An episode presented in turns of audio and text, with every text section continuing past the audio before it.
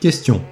Pourquoi, en matière de capture des éléments du TRS, ne faut-il pas trop en attendre de la technologie?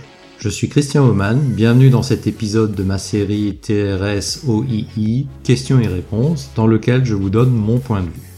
Avec le hype entourant l'industrie du futur ou industrie 4.0, les solutions logicielles de calcul de TRS se sont multipliées comme les champignons après une pluie d'automne.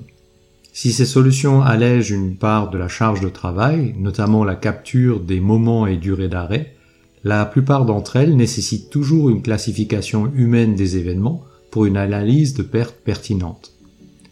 Or, c'est là que réside le point faible, l'humain.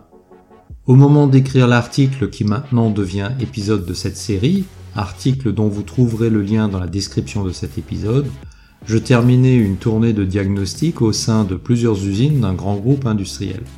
Sur l'un des sites, trois ateliers d'usinage équipés des mêmes systèmes de capture et déclaration des éléments pour le calcul du TRS. Dans le premier atelier, le système probablement mal configuré considérait par moment la machine à l'arrêt alors qu'elle tournait. Le nouveau chef d'atelier peu intéressé par ce système et très préoccupé par le rattrapage du retard de production en a déduit que le système buggé était peu fiable et a décidé d'autorité de débrancher le système. Ce système reste muet depuis des mois et le TRS est calculé par approximation et avec beaucoup d'efforts et d'insistance du top management.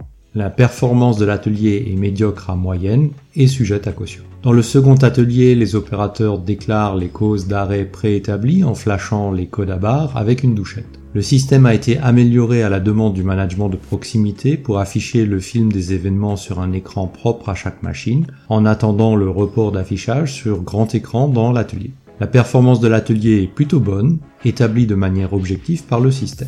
Le management a même dû refuser la demande des opérateurs de multiplier les causes de perte et donc les codes à barres. La raison?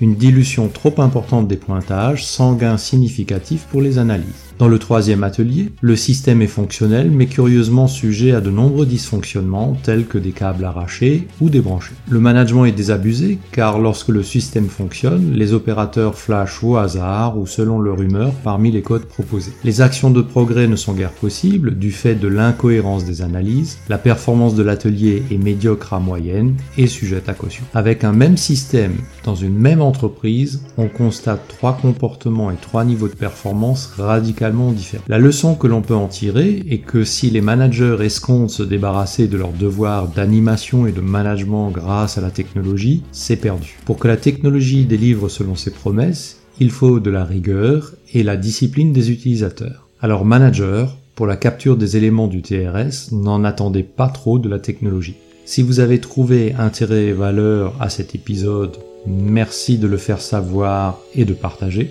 À bientôt sur l'un de mes médias.